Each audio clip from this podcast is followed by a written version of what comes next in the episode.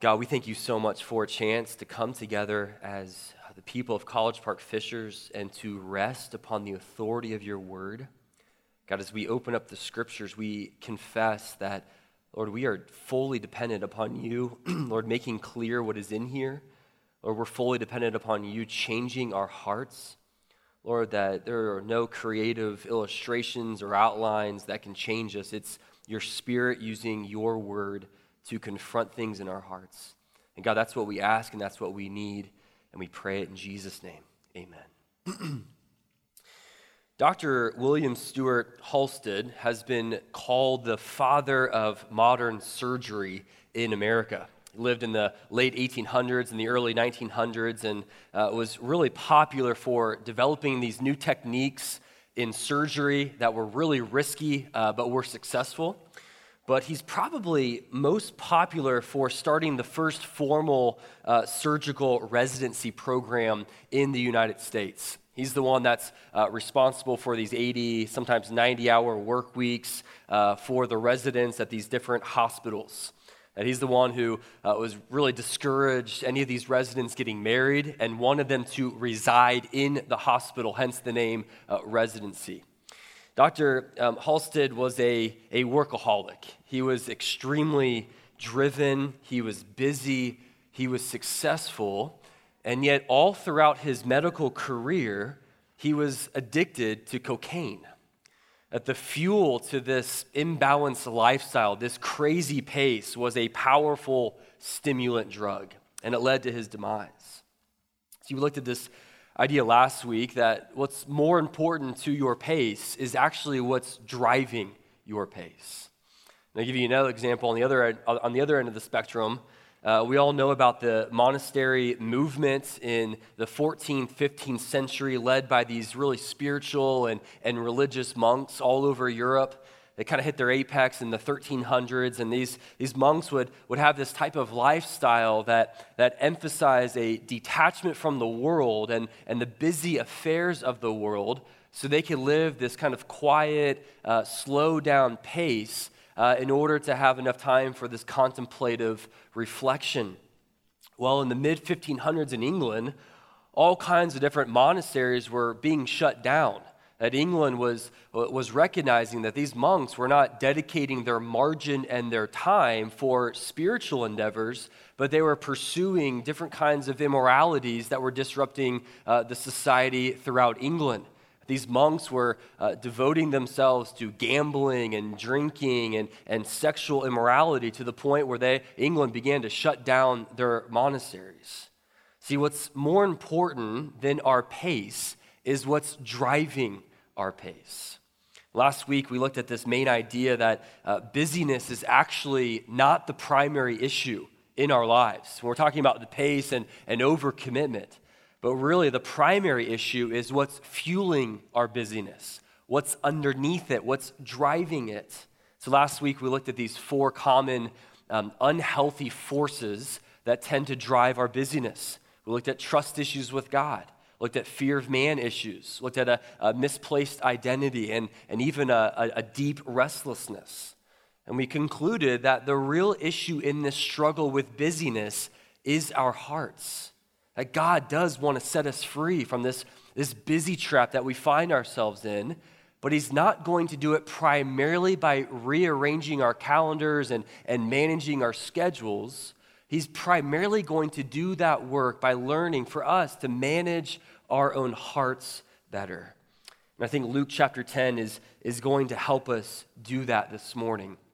In fact, uh, I really believe that there's something in, in our passage today that, that shows us that there's a, a more powerful force than a fear of man. There's a, a, more powerful force than finding our identity in our accomplishments or, or maybe wanting to appear to be religious or spiritual like, like the monks did in the 14th and 15th century. There's a more powerful force than even cocaine that's in Luke chapter 10 here. That there's something here that Jesus is going to, to make clear to us that should provide the proper fuel for our pace while also reorienting our priorities so that we can better discern the difference between good, better, and best. And we really, really need that today. So let's look at this passage together in uh, Luke chapter 10, verses 38 through 42. Just like any passage in the Bible, the, the surrounding context really does help shape the meaning uh, of a particular passage. That's true of our passage today. In fact, when you look at, at verse 38 with me, you'll, you'll notice that Luke uses this verse to kind of set the table uh, of describing where Jesus is and who, who Jesus is actually with. But I think that Luke is using this verse to also help link this passage with what's come before it. These three situations in, in Luke 9 and 10 that, that carry the same type uh, uh of theme. When you look at verse 38, this phrase, as they went on their way, is a device that Luke has been using to kind of connect this intentional journey motif that stretches back into chapter 9 of Luke, uh, verse 56, where Luke says that they went on to another village. And then verse 57 of chapter 9, as they were going along the road. And then chapter 10, verse 1, the, the Lord sent them on ahead of them. There's this, this emphasis on movement and journey and activity. And I think Luke is, is trying to tie all of these things together. And even in these three situations before our passage, we see that Jesus is emphasizing kind of the doing of Christianity, the activity of Christianity, the outward obedience. If you look at the passage right before us, we have the Good Samaritan. It's all about doing good to your neighbor. Or the beginning of chapter 10, where Jesus sends out the 72, he instructs them to go and do ministry. You have right before that, at the end of chapter 9, the, these three individuals who want to follow Jesus. Jesus is instructing them what it looks like to go all in as they follow him. So, all of these passages before ours has this emphasis on correct doing, on the activity, the outward obedience. So if you're a, an overly busy person, if you like to, uh, to, you like the activity, you like to be driven, you look at these, these uh, preceding sections in Scripture and you say, yes, that's exactly my cup of tea. That resonates with me. That's the Christianity that I'm most comfortable with. Just tell me what to do. I'll fit it in my schedule and I'll make it work. But when you get to our passage today, it, it brings a, a type of balance that we desperately need. Our passage this morning has less to do with the doing of Christianity, and it has more to do with the being of Christianity. And even in the midst of Luke's crazy pace, his, his, his high activity in chapters 9 and 10, our passage this morning shows us the importance of being still with Jesus. We've talked about this, this lie that that busyness tries to convince us of over the last couple weeks this lie that says your identity and, and who you are is wrapped up in what you do and what you achieve and what you accomplish. And we're going to see that Jesus confronts that lie and actually shows us a better way. See, in verse 38, we notice that Jesus enters this village and Martha welcomes Jesus into her own home. We learn that Martha has a sister named Mary, and it appears that this section of scripture might be the closest thing that we have to Jesus giving a sermon on busyness in all of the gospels. And yet, one thing that we're immediately confronted with is this contrast between Mary and Martha.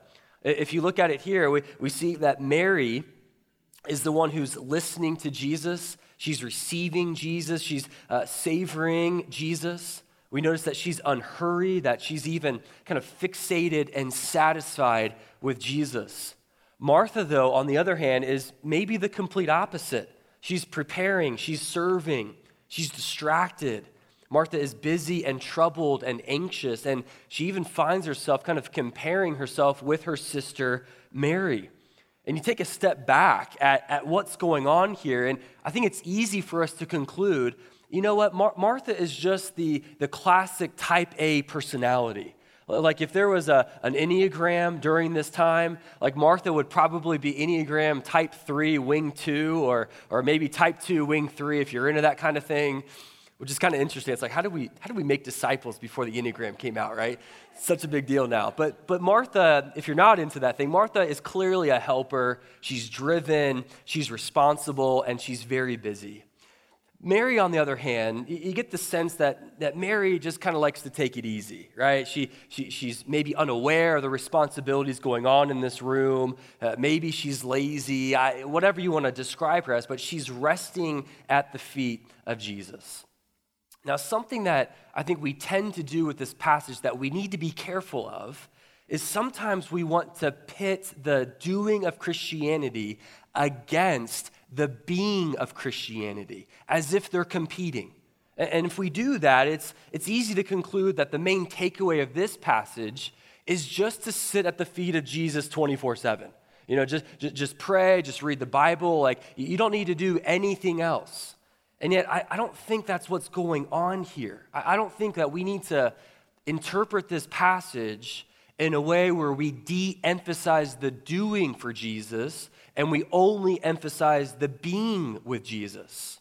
Again, I think that this passage is bringing balance to Luke's gospel. The reason why I believe that is because Jesus, all throughout the Gospels, is, is commending and commanding the serving of others that it's actually a good thing. We saw this in John's Gospel, John chapter 12, verse 26. Jesus says that whoever serves me must follow me. Where I am, my servant also will be. My Father will honor the one who serves me. Jesus says, says in Matthew 23, verse 11, that the greatest among you will be your servant. So we look at Martha and we, we say, Martha's serving. Martha's doing good things here. Like, she's not chilling on the couch, scrolling through Instagram, or, or, or kind of chasing this rabbit trail of only watching these funny YouTube videos. No, she's, she's serving, she's preparing, she's probably making the food and, and putting things in order. these are good things that she's giving herself to. But secondly, the other reason why I don't think we should pit these two against each other is because of the way that Jesus rebukes Martha in verse 41. If you notice here, Jesus is not rebuking the serving, he's not rebuking the doing. What Jesus is calling out here is the anxiety and the trouble that's driving it. Even look at verse 40, and it describes Martha as being distracted with much serving. Again, the, the serving is not the issue, but the serving becomes a problem when it's distracting Martha from what is the most important priority in this particular moment. See, the issue at hand here is Martha's priorities that she's gotten in reverse. So, the real contrast here is not between listening to Jesus and serving Jesus. The real contrast here is listening to the words of Jesus being compared to this busy, anxious, distracted behavior. I think Jesus is helping us out here this morning by pinpointing two great enemies in establishing the right priorities. And again, our priorities shape our schedule, they shape what we commit ourselves to. And Jesus is identifying this anxiety and distractions as two barriers in establishing the right kind of priorities. Now, it's interesting, Luke uses um, anxiety or anxious, this word, elsewhere in his gospel. And it's quite interesting the way he uses it. In chapter 8, uh, verse 14, this is the, the parable of the sower. This is Jesus kind of telling that, you know, the, the, seed that, that's planted is the word of God and it, and it falls on, on different soils or different paths, and, and that represents a, someone's, the, the condition of someone's heart. Well, he gets to, to verse 14 and he compares uh, anxiety to an authentic reception of the word. He says, And as for what fell among the thorns, they are those who hear, but as they go on their way, they are choked by the cares, which is the same Greek word for anxiety. They are choked by the cares and riches and pleasures of life, and their fruit does not mature. So, this, this anxiety has the ability to choke out the Word of God from, from producing fruit in our lives. Makes sense. But then he uses it here in chapter 12. And, and uses it in contrast to seeking the kingdom of God. He says to his disciples, Therefore I tell you, do not be anxious about your life, what you will eat, nor about your body, what you will put on. For life is more than food, and the body more than clothing. And which of you, by being anxious, can add a single hour to his span of life? Now, notice what Luke is doing here with this word. When you get to chapter 8, the, the anxiety that's causing this word to be choked out is, is caused because there's an anxiety about the pleasures of life, the riches. We would consider those things to be sinful. But when you get to chapter 12 here, the anxiety now is centered around good things what you will eat, the clothes that you will wear. Those are good things to, to pursue but they do not justify having anxiety and worry around those things. See, anxiety is one of those things that is so tricky, especially in our day and age, because when you have this anxiety, you, you feel like you're, you're being responsible. It can kind of be labeled as you're just, you're just trying to take care of things. You're just trying to be this type A personality and make sure that everything is in order, even if it's towards the good things in this life. See, if you, if you notice Martha here in this room, everybody else would probably conclude that Martha is doing exactly what she needs to be doing that she's serving, she's sacrificing, she's tending to the needs of other people. But Jesus is discerning differently here. Jesus is recognizing that what's driving Martha is not grace, but it's actually her anxiety, that she wants to be noticed, she wants to be validated, even towards the good things that she was doing. And so I'm pressing this because this is a danger for us who are church people who want to busy ourselves with even the good things of ministry or the good things of this world. There's a danger because this type of anxiety can take root in our hearts, and yet all that you see on the surface are the serving in children's ministry, or the serving on next steps, or being part of this group and being part of that group, and, and those are all good things.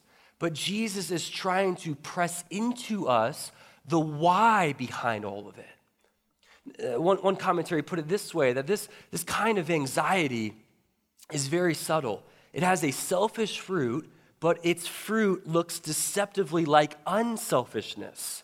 It's the desire for approval dressed up to look like the desire to serve. It's my caring what you think of me, dressed up to look like my caring for you. It can be so subtle that we don't see it clearly. It looks so much like the right thing that we believe it is the right thing. That's why Martha was so confident that Jesus would agree with her about Mary. See, sometimes what's driving our busyness, when you really get to the root of it, is a type of selfishness and even pride that's creating the anxiety. What's creating the anxiety is not actually the busyness and the overcommitment, it's the selfishness behind it. And I think that's what's going on with Martha here because the only thing that she says here in verse 40 screams a me centeredness type of worldview. Three different times in verse 40, she's referencing herself. In her kind of a, a question or, or more like a command to Jesus, she says, Lord, do you not care that my sister has left me to serve alone? Tell her then to help me. All of these references to herself. Because I really believe at the root of it, this unhealthy busyness is really just a manifestation of selfishness and pride. It's believing life is about me. And we have to be careful of this because a prideful anxiety will cloud your judgment about how you should invest your time. It, it, will, it will confuse you in what's urgent to you versus what's most important. It will cloud your judgment in determining what is the best priority for my time compared to all these other options that I could pursue. And that's where distractions, I think, come into place when we give ourselves not to the best priorities, but to all of these other options that pull us away from what Jesus actually wants us to pursue. And now, the challenge with all of this, again, is that we don't necessarily label it as selfishness or pride or anxiety. Again, we label this as being responsible, being driven, and, and being this kind of type A personality. And I think it bears to note that Jesus calls it something different. I think we do this, and, and I just wonder how much uh, uh, of us feeling maxed out and overcommitted, so anxious, so busy, is not necessarily because we're trying to be responsible, although it's some of that. But I wonder if it's so much of, of us, just our own selfishness and pride coming to the surface of wanting to have it all. Like saying yes to everything because we can't possibly say no and let other people down or, or allowing that to negatively impact our image. See, the problem I think with, with, Martha, with Martha's busy serving is, is this prideful anxiety, but the cousin of that is the distraction piece as well. And, and this, this hits us, I think, even harder because of the day and age in which we live in. This word, in fact, distracted in, in verse 40, the, the second enemy to right priorities, it, it has the connotation of, of being pulled and dragged in many different directions. And, and I just wonder how many of us would say, Yeah, that's exactly how I feel on a weekly basis. For Martha, though, her distraction and her worry, it leaves her with no room for what is the most important aspect of hospitality and that's this unhurried, lingering attention to her guest, who is Jesus. See, Martha's worry and her distraction actually prevented her from being present with Jesus. And I think that this idea of the, uh, of the chronic distractions that we face, this resonates with us so well because we feel this. We feel this all the time. Like the, the technology age that we live in, it, it kind of holds us captive to this continual feeling of FOMO, this fear of missing out, right? This perpetual feeling and wondering, oh, I wonder what's going on out there, and I wonder what I'm missing. That we might be sitting with a group of people or our families, or we might even be at work or whatever we're doing, maybe even sitting with the Lord and in His Word. And we've got our phones, we've got our technology, and our hearts start to wander away from being present there in the moment because we're wondering what's going on in social media that I'm missing out on? What emails am I missing? What text messages are coming through? What, what, what's going on out there that pulls us away from being present in the moment with the people that are right before us, including the Lord Jesus at times? See, I think that the, the, the distractions that we feel is the constant bombardment and, and just being constantly inundated with all kinds of opportunities to not just invest our time, but to invest our very affections. I mean, I was confronted with this in a very personal and I felt profound way a few months ago I was, uh, I was with my daughters and we were at home and, and we were wrestling upstairs and, and just having a really fun time. And it was getting close to dinner time. Um, and, and, and I kind of get in trouble with, with getting the girls really excited before dinner time, and so they don't eat. So I try, try to transition into something that's a little bit more chill and relaxed. And so we go from wrestling in this room to let's read a book over here. And in that transition, I left my phone in this room. And, I've got both girls on my lap, and I'm reading to them. And I begin reading, and, and Lila stops me. She gets off of my lap. She goes into this other room, picks up my phone, brings it to me, and says, Daddy, Daddy, you forgot this. And I was so convicted in that moment because I, I was, I just realized that my daughter actually believes that her daddy thinks that what's most important are the things going on out there via my phone than what was happening right there in that moment uh, uh, of me reading to them on my lap. And I thought, oh my goodness, like there is a, a value system that they are catching that, that I need to be careful of. And it's not just the, the phone, but it, it's the distractions, it's the being present with the people in my life, because those distractions will pull you away from the kind of priorities that Jesus wants us to have. See, I, I think this is what's going on with Martha here because we have to remember Martha is doing all of these good things, and Jesus is right there in the room next to her. The physical presence of Jesus, and yet she's distracted and it's pulling her away from being present with what was most important. And you can feel this when Jesus says to Martha in verses 41 and 42. He says, uh, Martha, Martha, you are anxious, you are troubled about many things. One thing is necessary. Mary has chosen the good portion, which will not be taken away from her. Translation here Martha is doing without hearing from Jesus. Martha is living without being present with Jesus. Martha is distracted with the many things, but Mary is concerned with one thing. I love how one commentary described what Mary was doing in this moment. It says that Mary made the seat of Jesus a pulpit, her own humble place at his feet a pew, and the whole room a chapel in which the mercy of God was proclaimed, a very sanctuary by which God himself drew near to the sinful heart with grace. Mary's leaning into Jesus, Martha is distracted.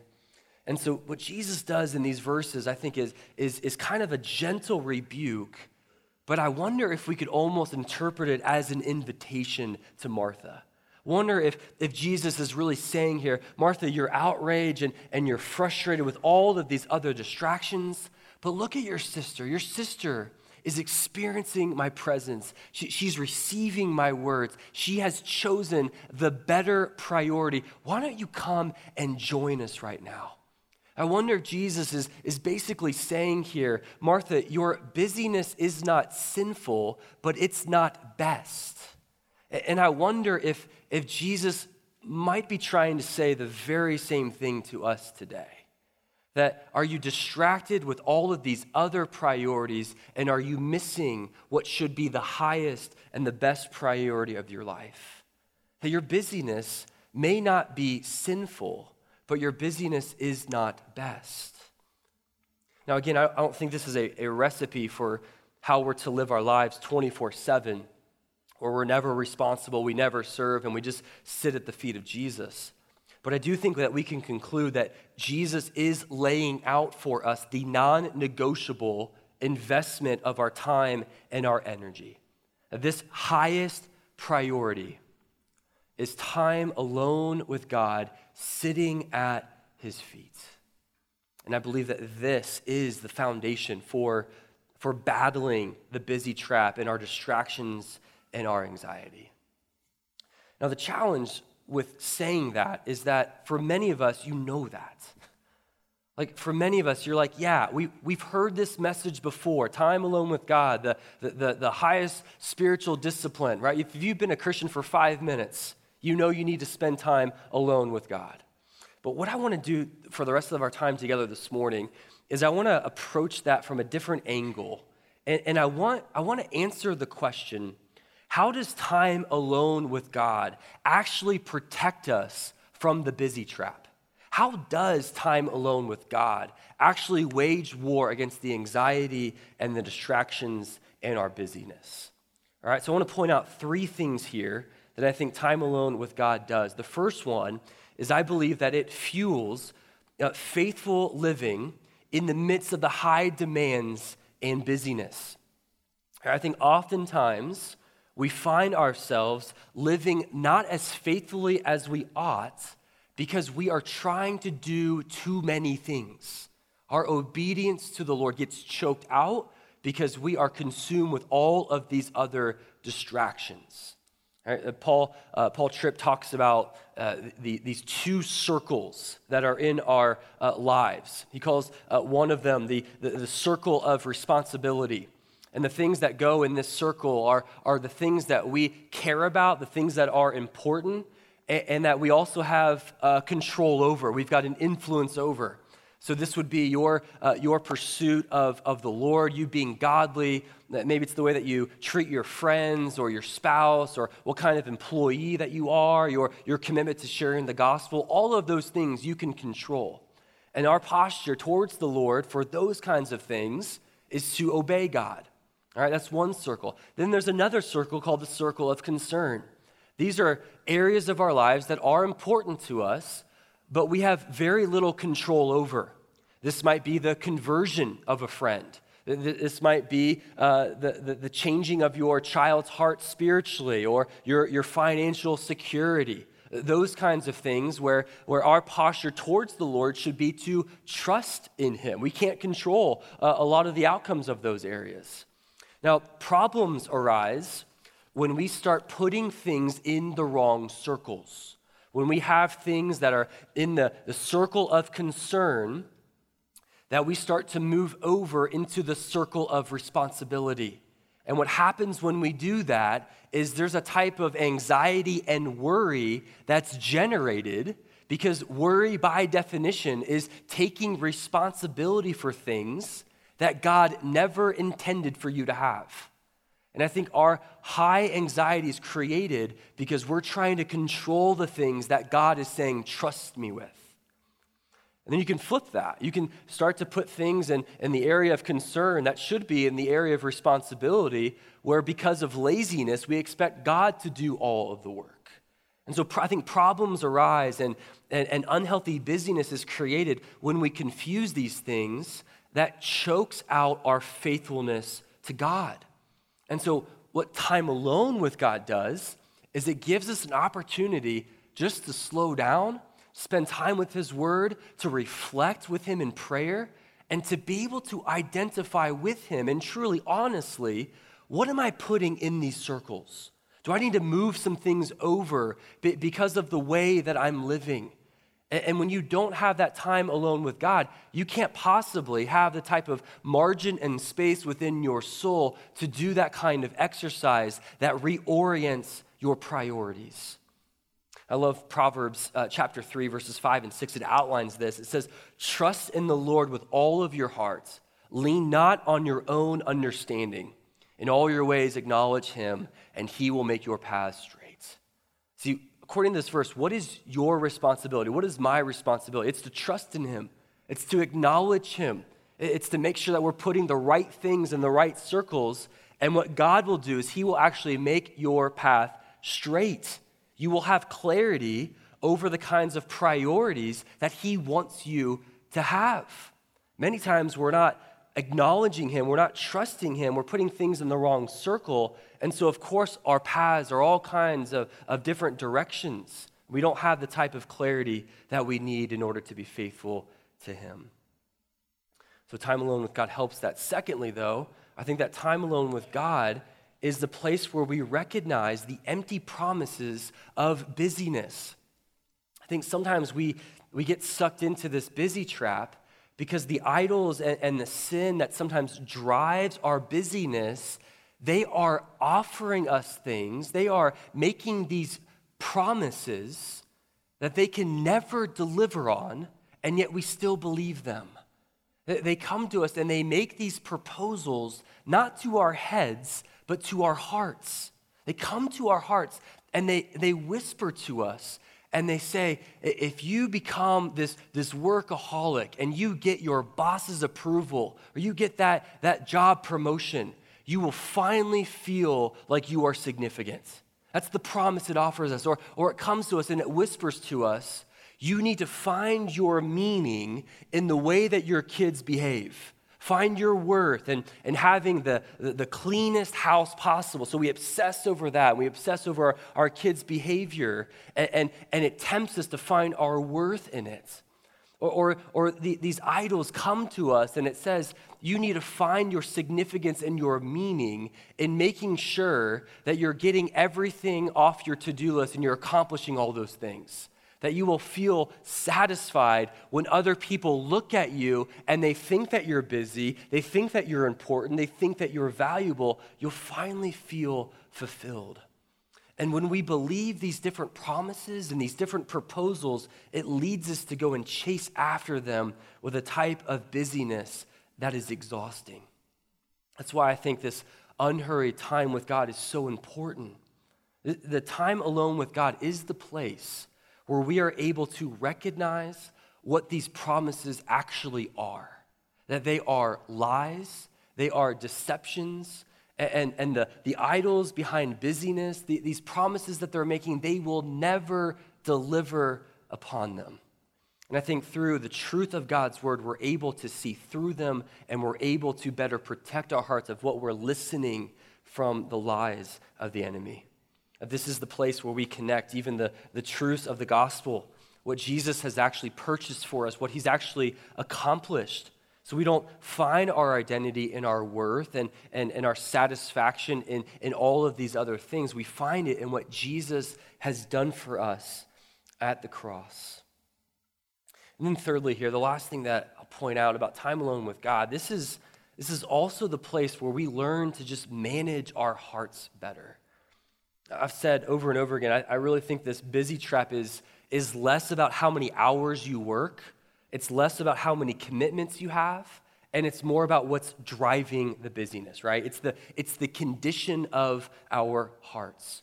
Because the busyness trap, the, the busy trap is, is all about finding your identity and your worth in your busyness. And it's this never ending cycle. That's why I believe God wants to free us from this trap, not by learning to manage our schedules better, which is important, but by primarily learning to manage our hearts better.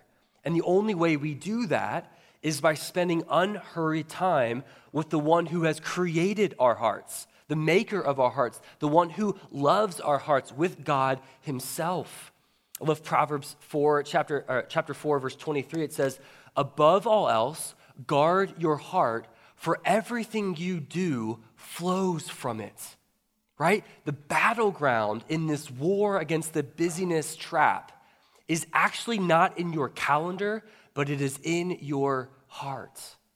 That we actually order our lives by what we love and by what we worship. The condition of your heart drives your schedule, determines your commitments, and shapes your priorities. And I think that's why intimacy with God is really the only thing that is powerful enough to pull us out of the busy trap. I mean, look, look what Mary's doing here.